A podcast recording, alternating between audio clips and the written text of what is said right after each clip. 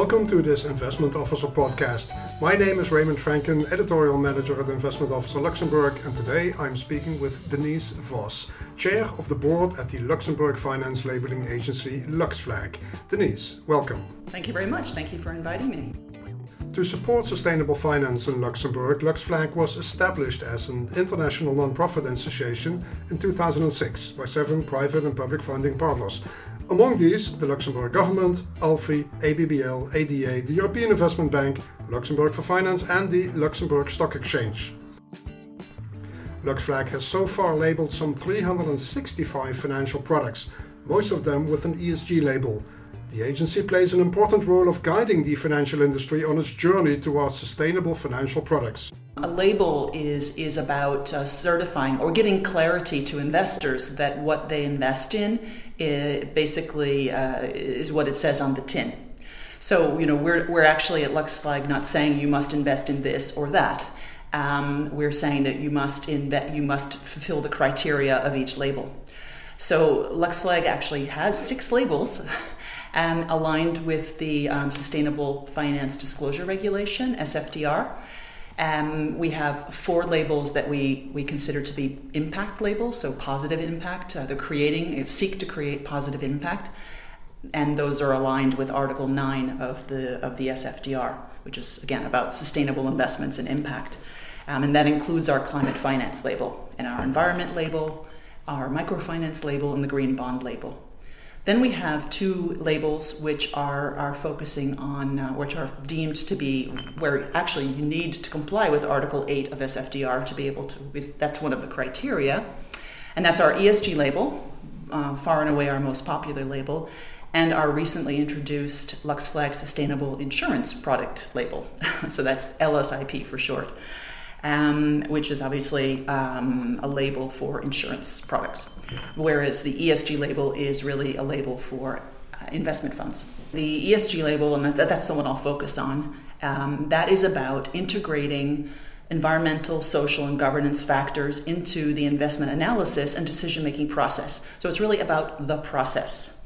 Um, and and what does LuxFlag? So LuxFlag's criteria are, are are transparent. They're on our website, and they basically folk they require, for instance, um, a minimum of three ESG strategies. So that is ESG integration, engagement, for instance, um, screening, so exclusions, um, best in class, and there are a few other other strategies, ESG strategies that investment funds use in their ESG integration process.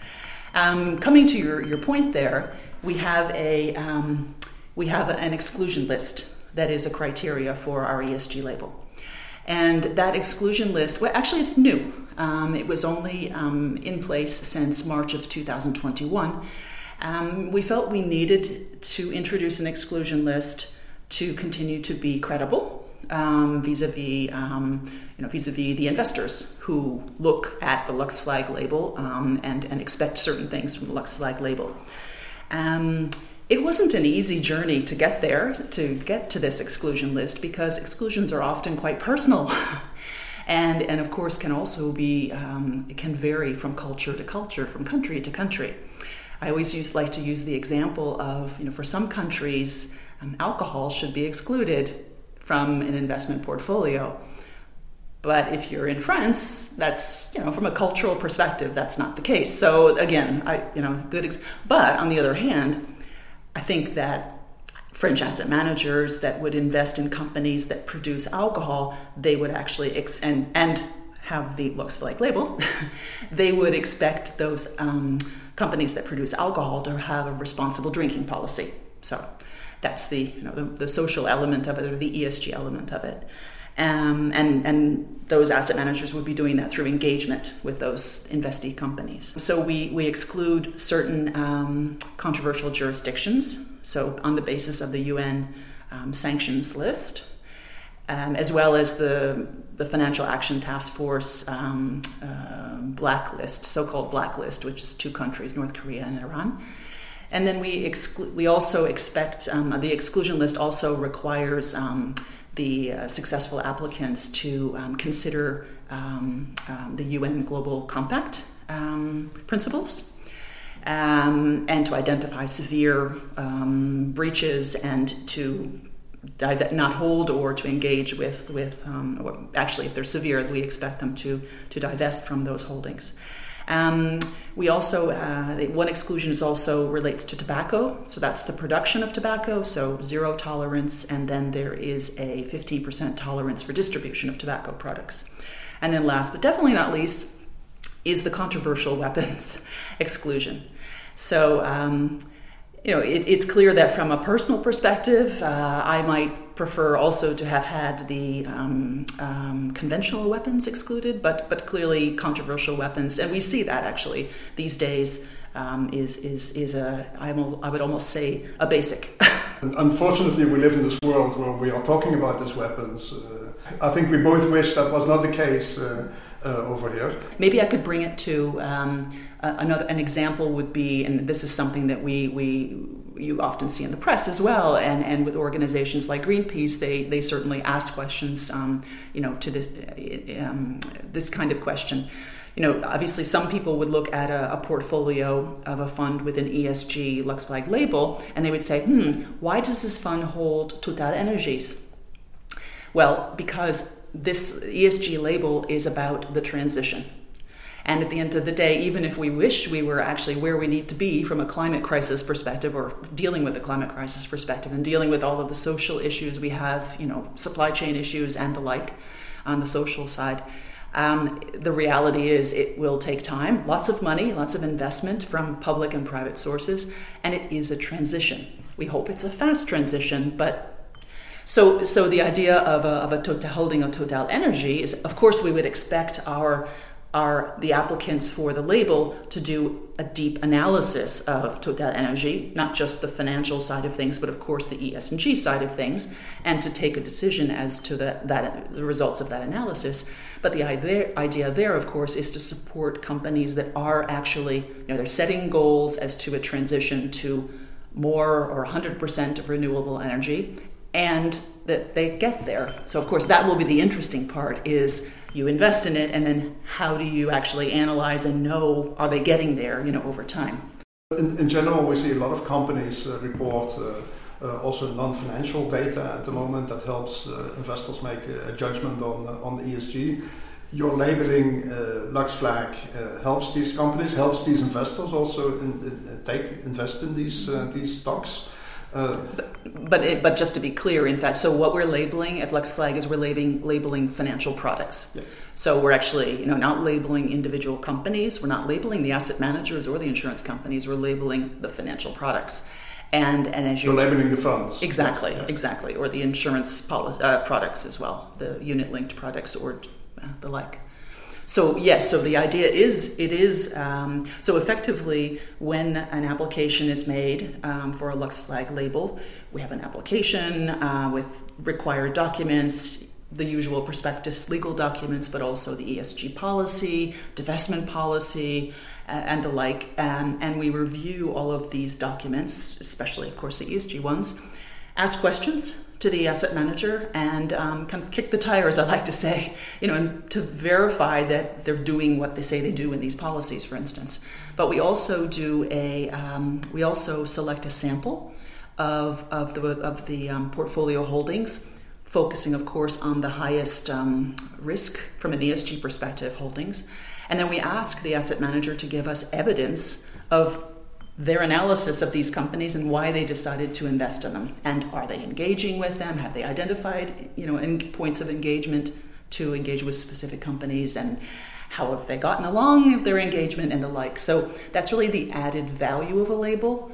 Um, you know a lot of people have actually said with the sustainable finance disclosure regulation do we need labels? Well as sfdr is a self-disclosure regulation that's one thing. And then the other thing is is yes, we do, because a label does do, sorry, a label um, adds value in the sense that it means someone has actually looked at uh, the fund to make sure that you know what is being said is being done, and we do the testing. We have about three and a half thousand funds uh, that, that have a legal home in Luxembourg. Uh, how many of them have a LuxFlag label?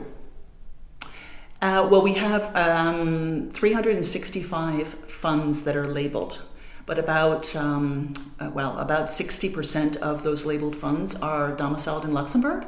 The other the others are domiciled in other European jurisdictions. So we've got a ways to go. Yes, yes. but of course, a label should not be some. It should be something you have to earn, of course. And in fact, it is interesting because we, we are asked um, uh, from various from time to time, you know, how many applications do you refuse? But in fact, the process is is quite different. Well, it's not different, but the process is the following: we are approached by an asset manager who thinks they could be interested in applying for a LuxFlag label. They engage with us, they ask us questions, we tell them what they need to have and what, they're, what they have to have from an application point of view, but also what we expect from an ESG process perspective. And, and so they and this engagement can take a while. In fact, in the past, it took perhaps a couple of years. Um, but this engagement takes, as I said, it, it takes place. And How then, long does it take now? Well, I, I, well, it still takes a while actually because asset managers are all in different parts of the journey, if you will. Obviously, there's some asset managers who are, have been doing, who've been basically um, incorporating ESG into the investment process for years. So it's much faster for them. But there are still asset managers that are relatively new to, to this. Um, so it, it, sorry, but it does depend on the on the facts and on the circumstances.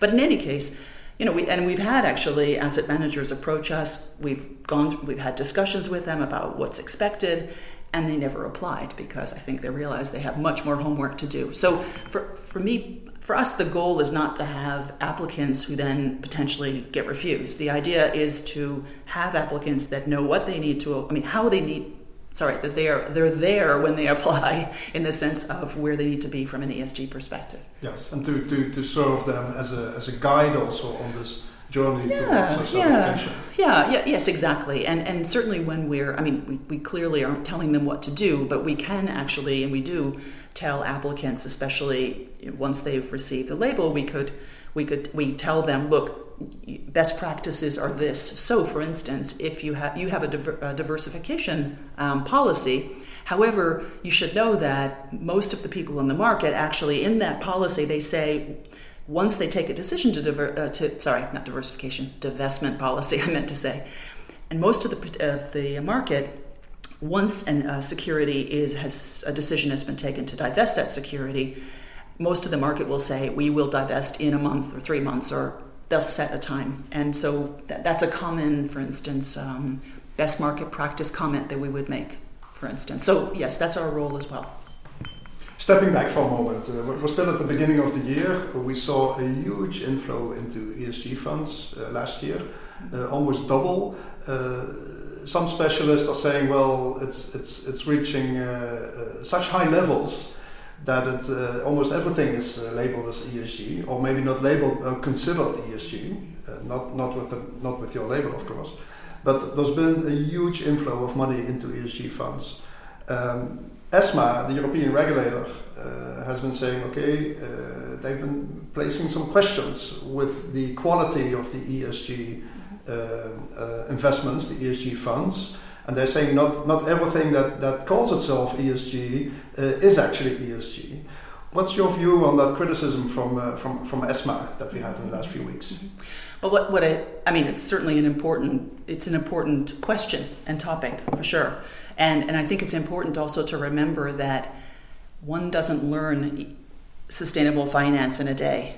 It does take time, it takes education, and it takes tone from the top in an organization. It takes, again, educational sessions, it takes experience with, with the process. So it's important that, that organizations that say they do this, that they really do do it.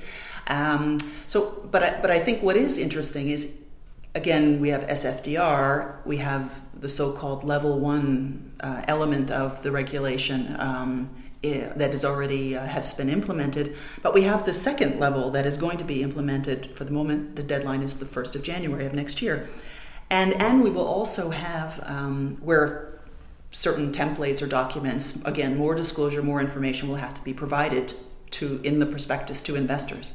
But I think what's also interesting is we, we will have, um, we are in the process this year and particular next year where we will see the annual reports of the, of the investment funds. And so that's the moment where we'll see asset managers have said, we are going to do this. And in the annual report, it will be the moment to say, and we have done that. So I think already the level and the, the quantity of disclosure that is out there versus the disclosure in prospectuses all before all of this is incredible and, and in terms of how asset managers are actually you know what how they're actually integrating ESG in their investment process and all that stuff. So I think that some of some of this will will will come out just because of the requirements of the regulation. But I, it's important because at the end of the day, the the asset management industry has a the financial um, industry has an opportunity here to be part of the solution. And um, so I, I think it's important that there's there's no greenwashing in that, and that there's no uh, ticking the boxes and, and, and not actually doing what they say they do. So I'm you know I'm all for for that, and that's obviously partially what we're doing at LuxFlag as well, trying to weed out um, those who aren't. But it's it's it's uh, and obviously we're going to see a lot more to come from ESMA, as you rightly said. Yes, yes. Yeah. Uh, are, are, we anywhere near uh, a, a, phase in the market where um, uh, ESG has, has become sort of generally accepted? Or do you think there, there are many more hurdles? When I, when I hear the number of, of funds that have actually been labeled with uh, by LuxFlag, that's still uh, a fraction of, uh, of everything. Yeah. Uh, that's because it's a lot of work. Yes. Not just for us, but for the applicants. now, from, from an asset manager's perspective, does it pay off to have your label? Well, I mean, to be honest, um, having come from the asset management industry a while ago myself, I know that um, a label is is generally a decision taken by the distribution team. So it's and they decide which label and, and if they need if they need a label. But then some investors, and I would imagine more investors, would be asking for that label. And while I'm not an expert at it, um, the the um, um, there is a regulation that is going to be in place, the MIFID, um, to um, markets in financial instruments. thank you, yes. thank you. I haven't had to say that out loud in, in terms of the whole the whole thing for a while. But anyway, that will kick in in August, and that is going to put the onus on distributors, so financial advisors. So you know, the bank, uh, the person in the bank who advises people on what investment funds to buy, where they will have to actually ask. Um, potential investors, other clients, what is their what is their sustainability preference? So there's going to have to be a lot of education and I hope it's happening now already at the level of the financial advisors. But then they they will be seeking, um, you know, products that they will be. That if the investor says yes, I might, I would like to invest in something green, then that financial advisor would need product that is green, and um, you know, a label could actually be helpful in that. Uh, put it this way, I would see that it would be sort of an easy, an easy um, way a solution for a financial advisor. But clearly, clearly, not everything is going to be labeled. But th- this is again why asset managers need to make sure that they you know, walk the walk and talk the talk and all that. From, from my own understanding, uh, Luxembourg is, is really building its profile as a, as a green finance hub uh, among all the yeah. types of hub that it has in, in, an international perspective. Uh, we, we see quite a few ESG funds uh, invested in equities. Uh, we know about the companies with the sustainable finance uh, disclosure that they have to, uh, to do. Uh, but what about green bonds? Can, can, can green bond products uh, also be labeled by LuxFlag? Yes, we have a green bond label. We, we, to be honest, we haven't been as active as we, we, we had many other things going on, put it that way. And that's something that we're going to be looking at again because, I mean, in terms of sort of um, focusing a bit more on our green bond label. And the reason actually is quite interesting as well is there are um, industries, uh, for instance, the real estate industry that is looking, real estate companies, for instance, are looking to issue, you know, to finance their, their investments with green bonds. So I think we're going to see much more um, use of green bonds or sustainability bonds or sustainable sustainability linked bonds is, is what they're called. So I think we're going to see much more of that. So again, that there will be a desire on the part of some investors and some financial advisors to you know to have a label that would help them be able to determine what they could um, uh, advise their clients to invest in. So I think so. Yeah, I think we're going to see a lot of different ways, and that's actually the challenge. Of course, is the amounts of money needed to invest in reaching the Paris Agreement uh, goals, the SF, uh, the um, SDGs, the United Nations SDGs. It's immense, and um, I don't think we're there yet. So we need to have different ways of financing. This is where, like for instance, um, blended finance, where for instance the a government would take the first risk, but that would be so, which would be um, which would help um, you know private investors um, um, invest in in projects. I mean, there's some of that now, but we need much more of it. So, that, so I think there will be more and more innovative ways to finance um, what we need to finance in sustainable finance. It's, it's likely a topic that will keep us occupied in the next uh, few years or, or, maybe in the next uh, few decades, uh, very much likely. But w- what do you expect as the, the, the, the, main developments in the next two years? What is on the horizon that you can see in front of you right now? Well, we have a lot, there's a lot to deal with on the regulatory side of things. So there's clearly, as I said, there's clearly the rest of the Sustainable Finance Disclosure Regulation to implement and this is this this is going this is a big it's a big change for asset managers because they're going to you know they, they, clearly are used to dealing with and reporting and analyzing and reporting financial figures but having to do this and identify indicators sustainability indicators and all that's all new to most asset managers not not all but many at least asset managers. So there's going to be a lot of a lot of work in that area. Data of course is a bit of a challenge because we've asked the financial market participants like asset managers and insurance companies and banks. We've asked them to report and disclose all of this information on, sustain- on uh, sustainability, if you will. However, we haven't actually gotten there yet with requiring companies to provide this, the, um, the data. So we have, of course, regulation that's coming down the road there. So that will be a big, big piece of it. But then that only takes care of Europe. Doesn't take care of the rest of the world in terms of companies being obliged to disclose um, their carbon footprint and the like, if you will. Um, and then, of course, we have um, the EU taxonomy. So the EU taxonomy is is only in some respects at the well, it's at the beginning because we haven't actually had to disclose anything yet in terms of the financial market participants. But we only have two of the six environmental objectives up and running. Oh, yes, that's right, two of the six. so that has to be finished, and then there's the social um, taxonomy to do. So. Talking EU taxonomy, I, I have to bring it up. Uh, on New Year's Eve, the European Commission issues its announcement on uh, yeah. saying that basically natural gas will be yeah. sustainable at least until 2035, that nuclear energy would be acceptable as a transition fuel, so also acquire, uh, uh, yeah, accepted under the taxonomy. What's your view on that? Is that manageable? Do I get my personal view? Or no, no, no. But I mean, it, it, actually, our, our exclusion list, uh, the ESG exclusion list, LuxFlag's exclusion list, does include um, you know, a, a maximum uh, revenue in, in, respect of nuclear um, activities, if you will, um, beyond controversial weapons, of course. Um, however, it's on hold because of this discussion. So, from my understanding, and I have had it, um, sometimes it's difficult to know whether it's actually finished, it's actually been uh, finalized, because in the press it's sometimes um, described as a fait accompli. However, the commission, of course, has has done its job but now the um, Parliament and the and the European Council have to. I think they have a. I guess it could be a maximum of four months. I guess something to that effect. They have until June to actually yeah, make yeah. up their mind. Yeah, they can yeah. lift it over the summer if they really wanted to. I mean, no idea, frankly. If you know, obviously, I wouldn't. I wouldn't bet a lot of money on one way or the other. I have to say, it's it's difficult to know. And then, of course, with the war in Ukraine, this is a, a more than a big distraction, of course. But but in any case. Um, um, on, on, on, that topic yeah. of nuclear yeah. uh, and the taxonomy, yeah. the Luxembourg government has been very outspoken, siding with Austria, saying no, this cannot be part of it. Would you then, if the government position is persisting, would, would LuxFlag then be required to remove uh, nuclear from the criteria? Well, we're not a government agency. We are, you know, obviously the government is one of our charter members for sure. But um, you know, this is this will be an interesting discussion we're going to have to have once this gets resolved.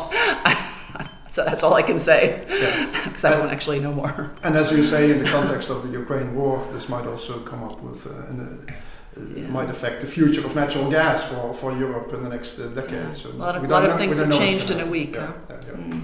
Okay, Denise, thank you very much for explaining uh, all of this. Is there anything else you, you wanted to say? Um, I guess I'd just like to to maybe just um, re-emphasize this need for education and and not you know education at all levels. So I, I noticed in the um, you know the ESMA Sustainable Finance Roadmap that just came out recently, they talked about the need to educate the national competent authorities and ESMA and, and, and to gain experience in sustainable finance. Clearly, the asset management industry, the insurance industry, the banking industry, so the whole financial market participants, they're in various stages of that educational process, but more is needed for many. Um, and then in, in society as well, um, really at all levels we need to we've put so much um, you know there's obviously a lot at stake. I, I hope that we don't have to convince people anymore or many people anymore that this is it's a climate crisis not a climate change thing. Um, you know given all of the extreme weather events i guess you could say as well that has has helped unfortunately. But um, but there's still there's still just a lot of um, you know a lot of education required. And then again maybe last point it's really an opportunity for the the financial industry to be a part of the solution. So, you know, I'm hoping they will continue to do Being part the so, and, yes. and obviously we do our little part at LuxFlag in helping them along with that. Very good, and uh, good luck with that. This was uh, Raymond Frenken at investmentofficer.com talking to Denise Voss at LuxFlag. Uh, if you want to follow our coverage, go to www.investmentofficer.lu. If you're a professional in this business, you can sign up for free. Thank you, and until next time.